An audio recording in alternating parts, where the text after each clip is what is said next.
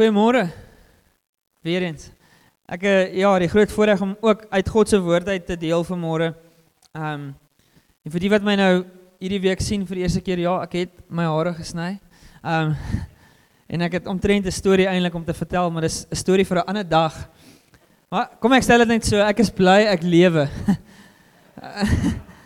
Ehm um, en vir die wat nou laas Sondag hier is, ek weet nou nie of ek vandag meer of minder soos George Clooney lyk like met my haar sny nie, maar maar ja, vanoggend het iemand gesê ja, George Clooney is een is een van daai mans wat hoe ouer hy raak, hoe mooier raak hy.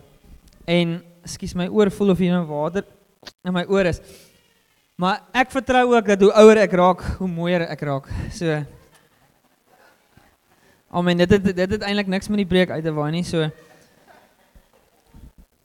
Verlede Sondag het ons gepreek oor het ons gedeel oor wedergebore. En wedergebore is iets wat alleenlik uit uit genade uit ontstaan. Dat redding is nie is nie iets wat jy kan doen nie.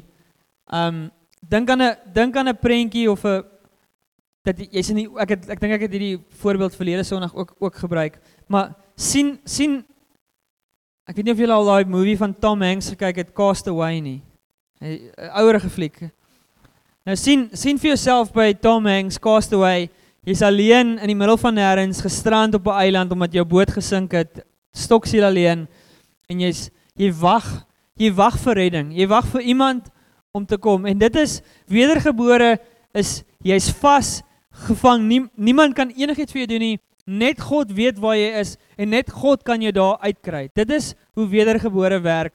Is ons as mens kan niks doen nie. Dit is wat ons oor verlede Sondag wat ek oor hierdie Sondag wil praat is dit is dit is belangrik as jy nou op 'n eiland sit. Dit is belangrik dat die die boot wat verbykom en wat jou optel. Kyk, God red jou ons. Maar God red ons in mense in in 'n familie in, in 'n kerk in. En dis belangrik. Ek wil nie op 'n eiland sit. Ek wil eers eens nie op 'n eiland alleen sit nie want ek gaan nie oorleef nie. Uh en want ek ek ek, ek dink nie ek kan jag of daai dinge doen nie. Maar maar tweedens tweedens ek sal vertrou dat as ek op 'n eiland is en ek word gered dat my dat ek hopelik is dit nie 'n klomp uh wat is pirates in Afrikaans? 'n klomp uh seerowers Want dan het ek uh, dan weet ek nie of ek gered wil word nie. So in Engels sê ons what you get saved into is more important than what you get saved from or out of. En in my lewe het ek nou al so baie getuienisse van mense gehoor en hulle praat vir ure en ure oor hoe sleg die omstandighede en die gat is waar waar uit hulle kom en hoe amazing dit is dat hulle gered raak. En dan as hulle kom by die gedeelte waar dan wonder ek net soos maar vertel my wat het gebeur na jy tot bekering gekom het? Wat het die Here in jou hart soos ja, ek het nou gehoor dat al die sleg is nou weggevat, maar wat is die goed wat die Here in jou kom insit het? Want redding is 'n proses. Ek het uh, net terug by my hare. Ek het vir iemand gesê my hare is is soos my redding, 'n proses gewees.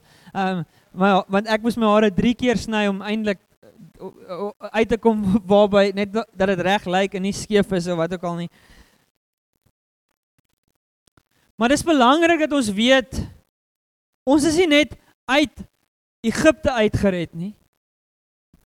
Ons moet in die beloofde land in. En as ons as ons ons getuienis vertel en ons getuienis stop by okay en ek het tot bekering gekom, maar daar gebeur niks nadat ons tot bekering kom nie, dan is ons soos die Israeliete, ons hak vas in die woestyn. En ek die as jy die van julle wat al bietjie navorsing gedoen het, die die pad van Egipte na die beloofde land was eintlik 'n 11 dae stap. Maar dit het 40 jaar gevat. Nie nie oor hulle stadig gestap het of hulle oor hulle harde hulle harte hard geraak het teenoor die Here en hulle nie die Here toegelaat het om te werk in hulle en en omdat hulle nie gehoorsaam was aan die Here nie. Hulle het begin murmur en hulle het begin sê dit was beter dat ons in Egipte was. Die Here wil elkeen van ons na die beloofde land toe neem. Daarop kan ons almal amen sê. So ek wil vanmôre praat oor dit is nie net belangrik dat ons tot wedergeboorte kom nie. Ek wil praat oor dis belangrik waarin ons wedergebore inraak. Ek onthou toe ek tot bekering gekom het, ek was 16 jaar oud. Ek het slegte dinge op daardie stadium sondige dinge gedoen. Ek het gerook, ek het gedrink, opgeleenthede. Ek, ek was in die koshuis op skool, so ek kon nie in die koshuis dit doen nie en ek was te bang om daar uit, maar op naweke het ek het ek in sondige goeders, ek het gevloek, ek het en toe ek tot bekering kom, toe ervaar ek iets wat binne in my gebeur wat ek daai goeders wil ophou doen. Ek het 'n begeerte gehad om nie meer sonde te doen nie, maar nog meer en nog beter is ek het 'n begeerte gehad vir die Here. sien ons elkeen wat tot wedergebore kom, ons getuienis is nie net dat ons uit slegte goed uitgered is nie, maar dit is dat, dat ons in die Here se plan ingered word. Amen. Efesiërs 1 vers 3 sê geseend is die God en Vader ons Jesus Christus, Here Jesus Christus wat ons sê ons geseën het met alle geestelike seënings in die hemele. Is jy ver oggend bewus van die seënings nie net die seënings van al die seënings in die hemele. As jy wedergebore is, is dit joune. Dis is om 'n bankkaart te hê met 'n miljoen rand in. Jy het jy het dit al wat jy moet doen is jy moet die kaart in die ATM druk en dit gaan ontvang. Maar so baie Christene hak vas by ek het 'n kaart, ek het 'n miljoen rand. Maar die Here wil actually hê elkeen van ons moet ontvang wat hy vir ons het. Hy wil ons nie net vrymaak nie, maar hy wil actually binne jou iets kom neer 'n deposito kom neersit van homself sodat jy as mens 'n seëning is van sy koninkryk. Sodat wanneer dit mense hoef nie noodwendig op 'n Sondag kerk toe te kom om die koninkryk te ontvang nie. Jy is die koninkryk as jy wedergebore is. Waar jy gaan in die strate in jou huise in dat die Here wil die koninkryk na die strate toe vat. Amen Ek glo nie noodwendig dat die kerk as ek sê kerk, die Sondagdiens die enigste plek is waar mense vir God moet ontmoet nie. Want dan beperk ons die Here tot hierdie gebou. En die Here is nie beperk tot hierdie gebou nie. Amen. Lukas 6 vers 44. Elke boom word geken aan sy vrugte eie vrugte. Van dorings pluk 'n mens tog nie vye nie en 'n mens sny ook nie druiwe van 'n doringbos nie. God wil nie net die sleg toe ek tot bekering gekom het, het ek nou net getuig ek het 'n uh, eh, ek het slegte vrugte gedra. En almal van ons dra slegte vrugte voor ons tot bekering kom, voor ons die Here ken. En en die Here daai slegte vrugte kom aanspreek. Sy gees binne my het vir my gesê Christopher, ek wil nie jy, jy moet dit doen nie. Ek het daar 'n diep ongemaklikheid in my ingekom toe ek nou ewe skielik wil dalk aangaan met wat ek gedoen het en ek het ek het besef die Here is nou binne my. Ek kan nie nou aangaan waarmee ek aangegaan het nie. En 'n begeerte vir verandering en 'n verandering het oor my gekom en ek het al 'n paar mense se getuienisse hier gehoor en hulle hulle ek weet hulle hulle dis dieselfde dis dieselfde getuienis, dis dieselfde pudding met 'n ander sous. Dit is die dit is dieselfde elemente, dit is net 'n ander flavour want elkeen van ons het ons eie storie van hoe ons tot by die Here kom. Maar die Here wil nie net die slegte vrugte kom afsny nie. Hy wil die boom so verander dat die boom goeie vrug begin dra. En ek het ook al op daai punt in my lewe gekom meer as een keer waar ek waar ek soos Jesus, dankie Here, ek dra nie meer slegte vrug nie. En dan kom wys die Here my Christoffel, dis nie die punt nie. Die punt is nie nie slegte vrug nie. Ek het jou gered sodat jy dat jy hierdie boom kan goeie vrug dra. En die vrug is daar nie vir jou nie, maar vir ander mense. Ons het verlede week het ons Efesiërs 2 behandel, 2 vers 1 tot 9. Ons het nooit by vers 10 uitgekom nie. Efesiërs 2 vers 10 sê die volgende: God het ons gemaak wat ons nou is. In Christus Jesus het hy ons geskep om ons lewe te wy. Jy is geskep om jou lewe te wy aan die goeie dade. Ons word nie gered deur goeie dade nie, ons word gered vir goeie dade. En wie het ons bestem daarvoor? God het ons daarvoor bestem nog voor ons gebore is. Redding is nie ek het 'n kaartjie in die hemel in hippie boera nie. Dis wonderlik want ek het nie meer vrees vir hel nie, ek want ek weet ek is 'n kind van die Here. Maar redding gaan want as dit net gegaan het oor hemel toe gaan, dan dan sal ek elke dan moet ons maar elke persoon wat wedergebore raak, moet ons net die geweer uithaal en sê dis want dit is beter om hemel toe te gaan. As om op hierdie aarde gekonfronteer te word met sonde, met mense wat ons omkrap, met allerlei dinge. As dit net gaan oor om in die hemel te kom, kom ons skiet elke persoon wat wedergebore raak want dis beter, hulle is by die Here. Ek weet nie wie die skietwerk gaan doen nie. Ek, ek, ek steek nie my aan, maar julle kry die prentjie wat ek sê. Daar's 'n rede hoekom die Here elkeen van ons wat wedergebore raak hier los op hierdie aarde. As jy tot bekering gekom het iewers in jou lewe en jy sit nog vandag hier en jy is hierso in vlees. Daar's 'n rede daarvoor. Daar's 'n doel daarvoor. Daar's 'n die Here het 'n plan met jou lewe. Amen.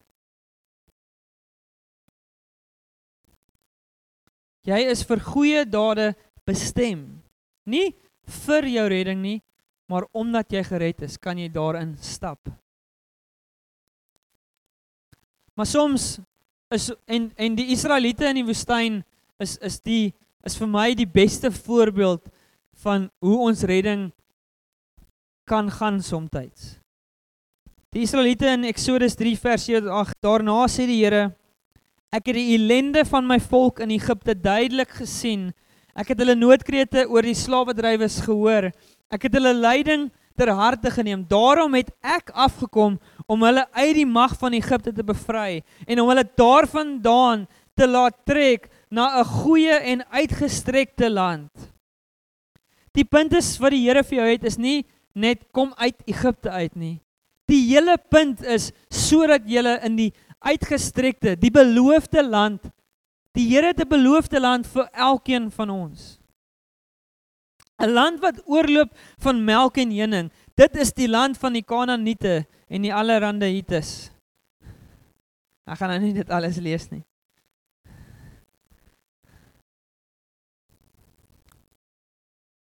Maar die Israeliete het op die harde manier geleer dat dit is een ding om uit Egipte uit te kom, maar dit is 'n ander ding om in die beloofde land in te gaan. Maar ek onthou terug na my my redding oomblik waar ek 16 was en tot bekering gekom het en dit was die wonderlikste wonderlikste ding is want nie net het ek nou ewe skielik 'n begeerte gehad om op te hou met gedoen nie, maar ewe skielik het ek die Here se stem begin hoor. Die Here het met my begin praat. Ewe skielik het ek 'n hartsbegeerte gehad vir ander mense om ook die Here te ken. Ewe skielik het ek het ek 'n behoefte gehad om saam met ander mense die Here ook te dien. Ek wou dit nie op my eie doen nie. Niemand het vir my gesê ek moet dit saam met mense doen nie, maar ek het 'n behoefte. Daar was 'n hongerte in my hart om die Here saam met ander mense te doen. En en ek ek om eerlik te wees, ek moes gaan soek. In die koshuis op skool ek moes gaan soek. Ja, ons almal was Christene, maar ek moes die kinders van die Here moes ek gaan soek. Ons was 'n handjie vol. En ons het begin bid. Ons sê Here, gebruik ons in hierdie koshuis om ander mense na U toe te bring. Ons het 'n selgroepie begin in die koshuis. Ek onthou die eerste aand wat ek 'n selgroepie begin het. Ek was standaard 9 hier na die einde van standaard 9 toe. En foi tog drie van my vriende het daar kom sit. Hulle het my seker jammer gekry. En ek sê ek het gesê ouens, ek het gehoop vir bietjie meer, maar ek sal begin met julle. Drie van my vriende. En die Here het net 'n boodskap op my hart gelê en ek het dit gedeel en ek het gesê, "Oké, donderdag aand is ons weer by mekaar." Nooi iemand, miskien. En hulle het iemand genooi en voor ons is oë uitvee 'n maand, twee, ek kan nou nie onthou nie, 2 of 3 maande later het het mense, kinders, seuns, ons het aan die seunskant van die kos, het die seuns gekom. Ons het gekom en ons het nie geweet wat ons doen nie. Ons het die Here se naam opgelig. Mense tot bekering gekom. Ons het die aangesig van die Here gesoek en die Here het iets kom doen. Al wat dit vat is is is 'n bereidwilligheid om te sê Here gebruik my. Amen.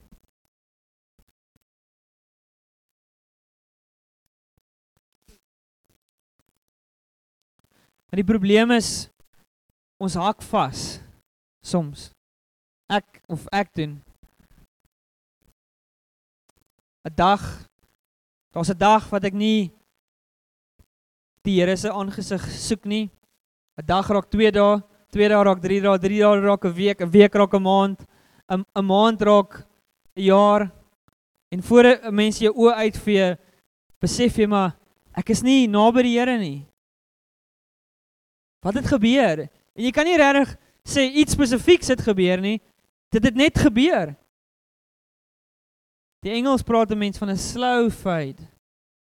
Dis 'n slow fade. En die Here se hart is werklik vir elkeen wat vandag hier is om hom te ken. Om 'n verhouding met hom te hê. En dit is en dit is wat die nuwe verbond oor gaan. So ons beloofde land is nie fisiese land van melk en honing nie.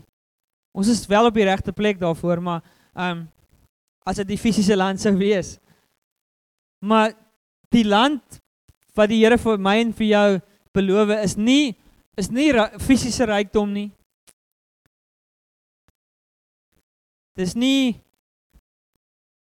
van vandag af gaan jy geen probleme hê en alles gaan net hankie alles gaan net perfek wees. Nee, dit dit is nie die die beloofde land is nie dit nie. As iemand vir jou gesê het God wil jou net al die rykdom in die wêreld gee, daai persoon het nie sy Bybel gelees nie. Die beloofde land wat God vir my en vir jou het, kan ons in Hebreërs 8 vers 8 tot 12 lees. En die Here sê, ek dit is baie klein daar maar kyk of jy kan sien of luister mooi. Maar uh ja, maar God Kom ek lees saam met julle daar. Maar God berisp hulle en sê: "Kyk, daar kom daar spreek die Here dat ek met die huis van Israel en die huis van Juda 'n nuwe verbond tot stand sal bring. Nie volgens die verbond wat ek met hulle vaders gemaak het op die dag toe ek hulle aan die hand geneem het om uit Egipte land uit te lei nie, want hulle het nie gebly by my verbond nie. Ek het hulle verontagsaam, spreek die Here." Want dit is die verbond wat ek in die dae sal sluit met die huis van Israel spreek. En hierdie is nou hierdie moet julle mooi luister. Ek sal my wette in hulle verstand gee en dit op hulle harte skrywe en ek sal vir hulle 'n God wees en hulle sal vir my 'n volk wees.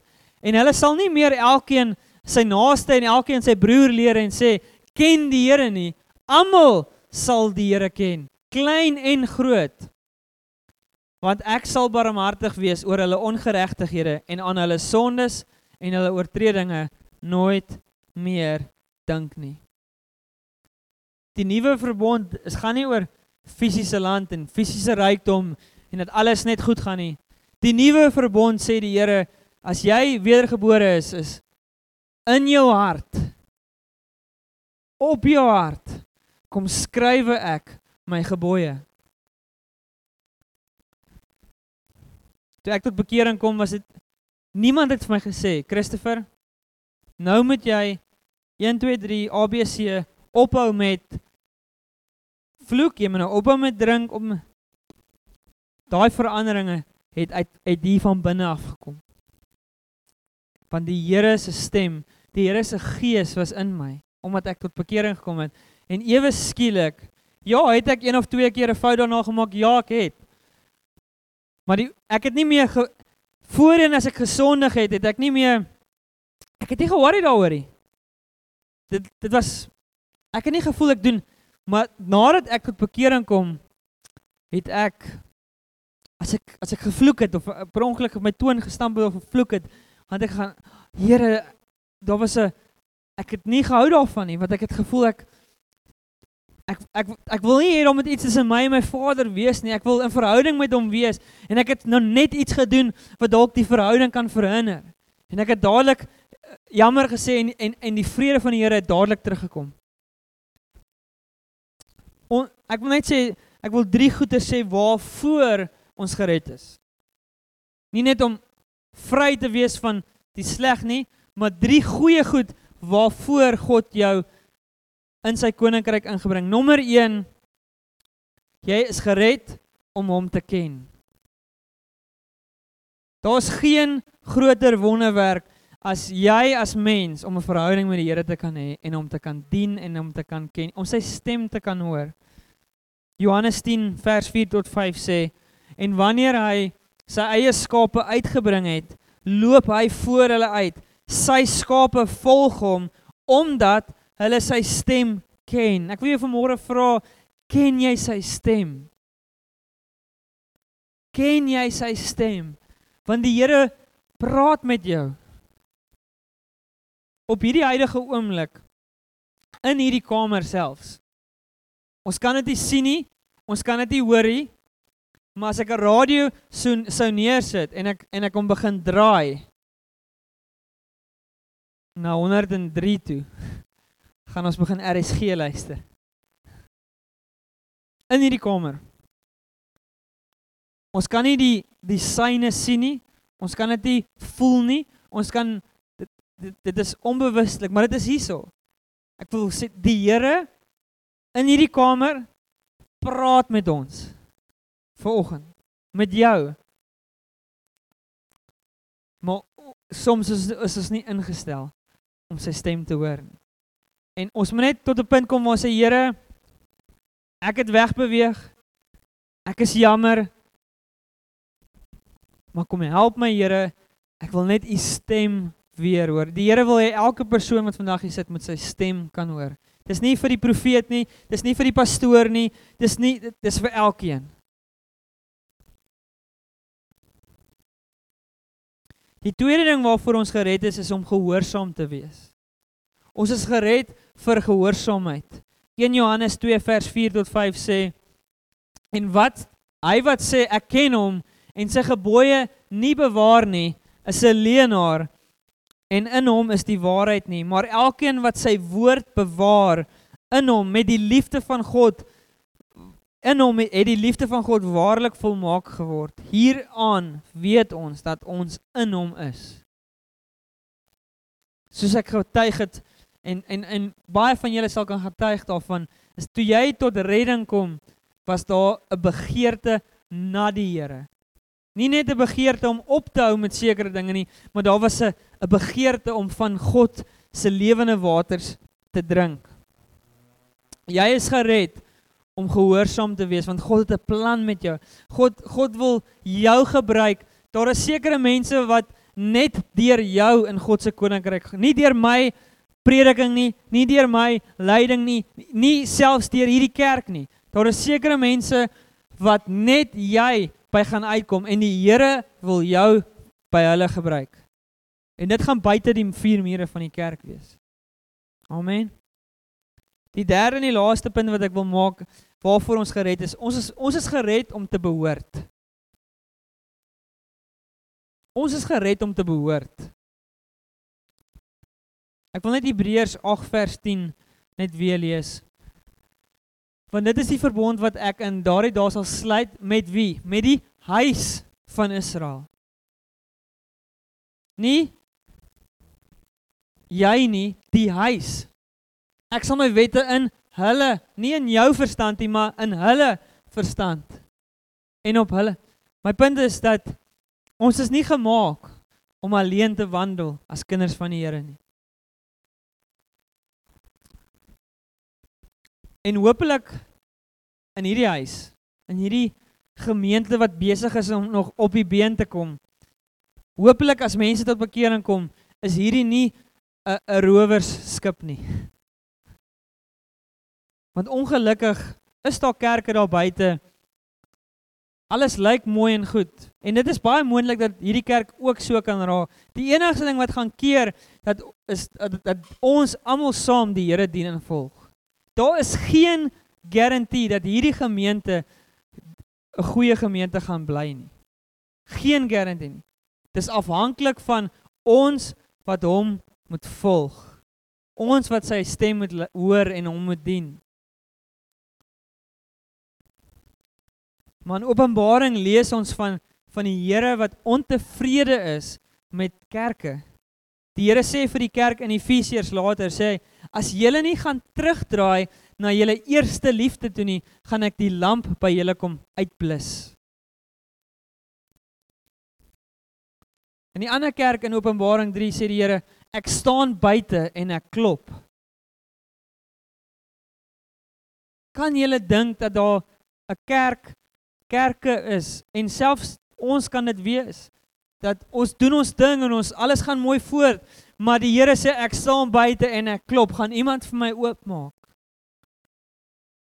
Net omdat ons liedjies oor Jesus sing, net omdat ons 'n ons kan nie net aanneem dat omdat ons hierdie goeders doen, dat die Here in ons midde is nie. Ons almal moet saam sy aangesig soek, soek. Ons almal moet saam 'n prioriteit daarvan maak om gehoorsaam aan hom te wees. En as ons dit saam doen, saam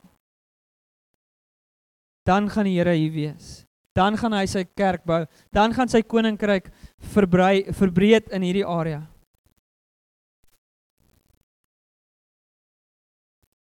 Ons is gered om te behoort.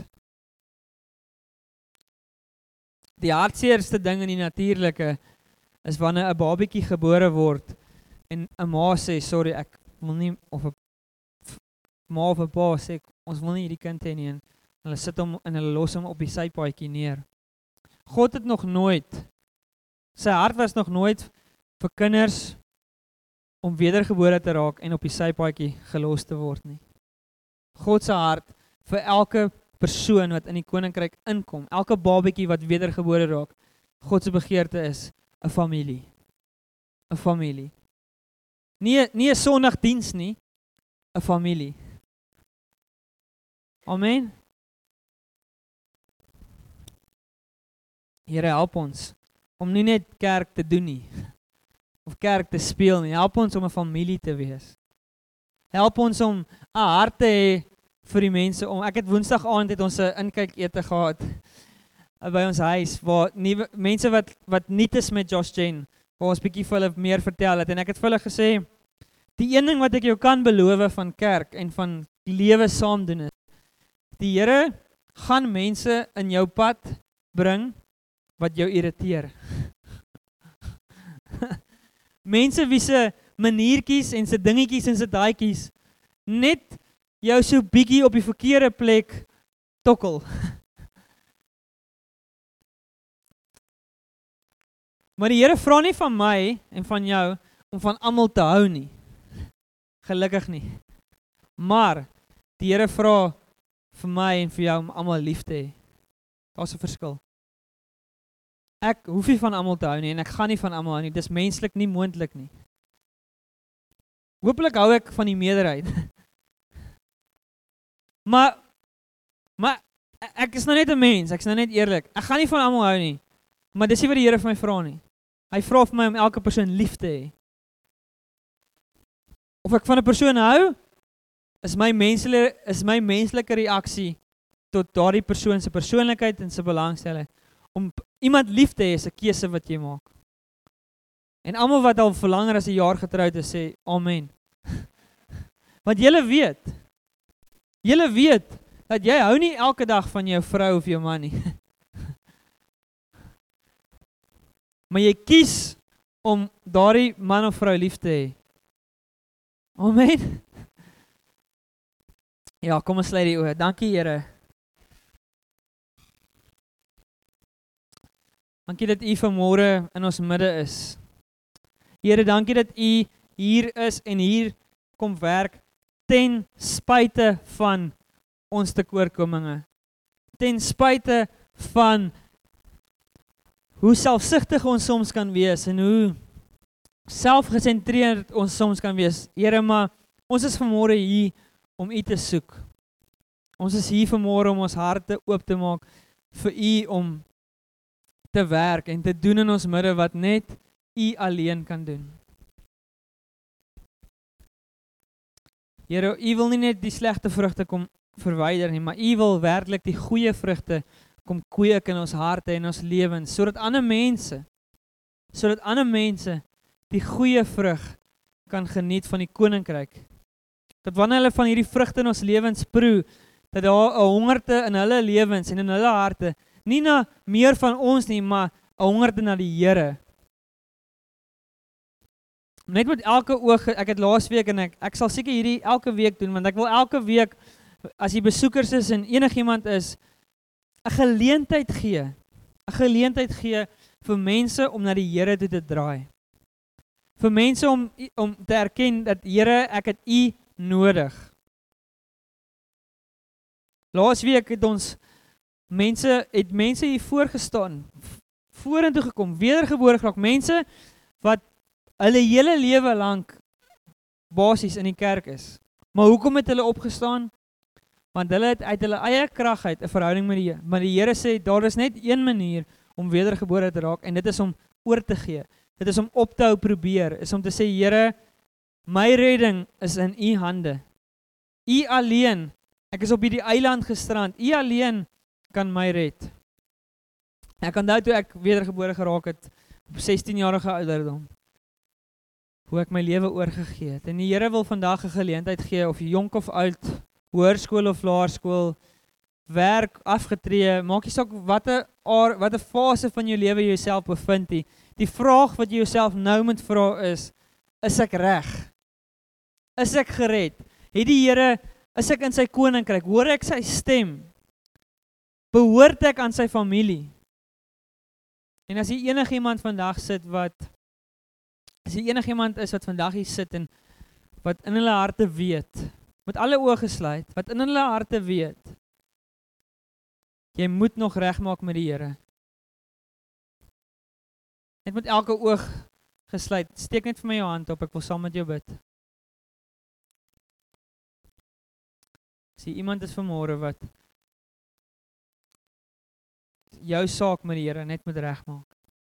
Dalk het jy voorheen jou lewe al vir die Here gegee, maar jy weet vanmôre so wat jy hier sit, dat jy het weggedwaal net stadig weggedryf van die Here af.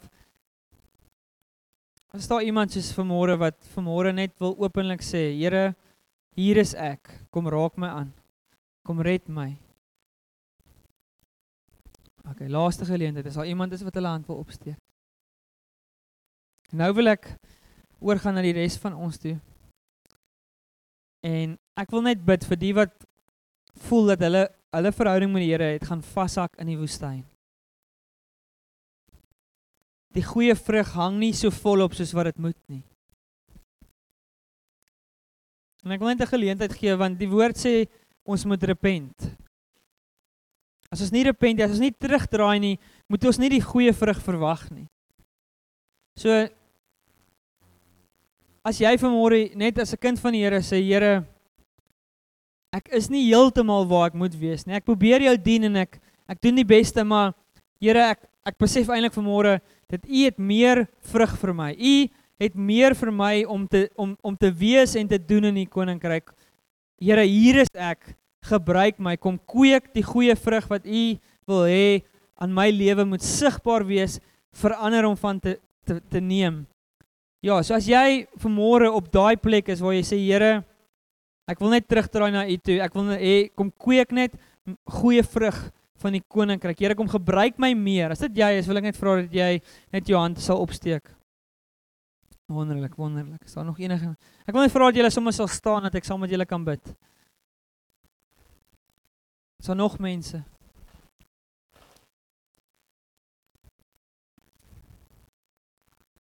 Dankie Here. Ja, dankie vir elke persoon wat opstaan en Here net hulle harte oopmaak vir môre en vra vir Here kom kom kom kweek die vrug van die Gees in ons lewens. Here as ons hier uitgaan dat die dit dat ons nie kerk sal beperk tot hierdie vier mure nie, maar Here dat as ons uitgaan dat die vrug van die Gees saam met ons sal gaan. Dat waar ook al ons gaan dat mense uh sal eet en sal proe dat God goed is deur ons lewens. Deur hierdie mense wat nou opstaan, Here, dat dat waar hulle in die werkplek gaan hierdie week, die mense wat oor hulle pad kom, dat daardie mense wat oor hulle pad kom sal wegstap en en en 'n honger te na die Here sal hê want hulle deur hierdie mense meer van die Here ervaar en geproe. En ek glo die Here wil elkeen van ons gebruik. So julle wat staan, Here, ek bid vir meer van die Gees. Ek ek bid vir 'n groter intimiteit met die Here in in in stilte tyd en 'n 'n groter meer van die Here se stem in in jou hart en in jou verstand elke dag. Here dat daar nie 'n dag sal verbygaan wat ons nie u stem hoor nie. In die naam van Jesus Christus. Dankie Here. Amen.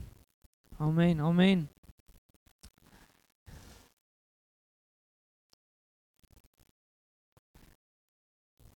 Amen julle. Begin nou lekker warm raak hier binne. Of ek weet nie of dit net is omdat ek praat en warm aangetrek is nie, maar ehm um, ja, dit is werklik 'n voorreg om om kerk saam met julle te doen. Ehm um, en saam met julle hier te wees. Daar's koffie en tee daar buite. Ehm um, met 'n fantastiese uitsig. Ek nooi julle om nie haastig te wees nie, maar leer ander mense ken. Stel jouself voor, hier's baie mense, ek hier's baie mense wat ek nie ken nie. Kom ons leer mekaar ken. Kom ons um fellowship saam en ja, ons leefgroepe begin Woensdag. Kom sit jou naam neer vir dit as jy belangstel in dit. Mooi dag vir almal. Bye bye.